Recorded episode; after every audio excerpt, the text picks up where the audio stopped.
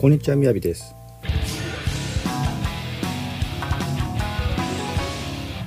今日は AKB48 山内美月さんのセンター指名ニュースでなぜか舞妓班の人材育成を思い出した話をお送りします。1月のあるコンサートの終わりに AKB48 の新しいシングルのセンターが発表されました。これが山内美月さんです。今日は4月20日ですのでもう新しいシングルのミュージックビデオも公開されてその様子がすっかり分かっていますけれどもその話を聞いてふとある学会で聞いた話を思い出しました。それは京都の花町を研究してその人材育成方法を経営学の視点から分析している京都女子大学の西尾久美子教授の講演でした。プロジェクトマネジメントの世界ではリソースマネジメントといって人材育成やメンバーのモチベーション維持といったことも重要なテーマになっています。西尾教授によれば花町の人材育成にもいろいろな仕掛けが施されていてそれが花町ビジネスのサステナビリティ持続可能性を支える重要な要素になっているというのです。第一に花町の伝統である厳格かつ濃厚な上下関係をベースにした先輩芸者による細やかな指導それが特徴です。修行中の身である舞妓藩は同じ桶屋に所属する一人の先輩芸妓と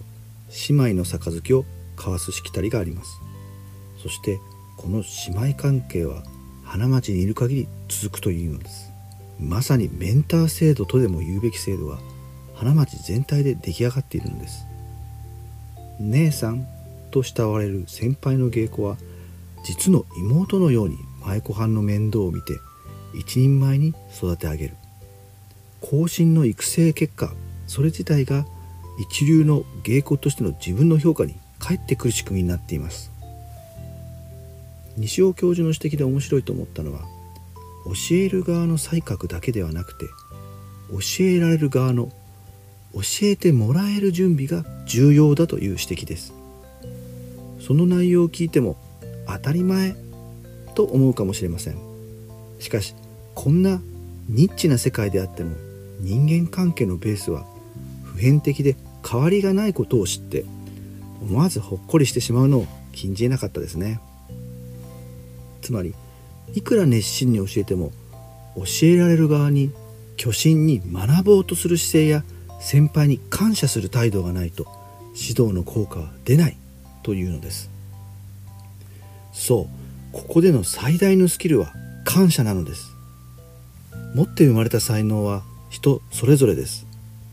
ですがそれと同等に重要なのが素直さ前向きさ謙虚さであることはある意味朗報ではないでしょうか。それこそが王道だと思うからです。AKB48 グループのように巨大なアイドルグループには300人以上のメンバーが常時在籍しているといいます。その中からグループを代表して新曲のプロモーション活動に参加できる選抜メンバーは20名前後。選抜メンバーの中でもさらに表の顔として指名されるセンター。起きやならぬアイドルビジネスでそろばんはじく大人たちが何を基準にセンターを決めているのでしょうか。門外漢の私にはとんと分かりませんがアイドルという一瞬のきらめきを追いかけるにも欲よりも感謝や素直さが王道だったとしたら希望が持てるなぁと山内瑞希さんを見てふと思いました。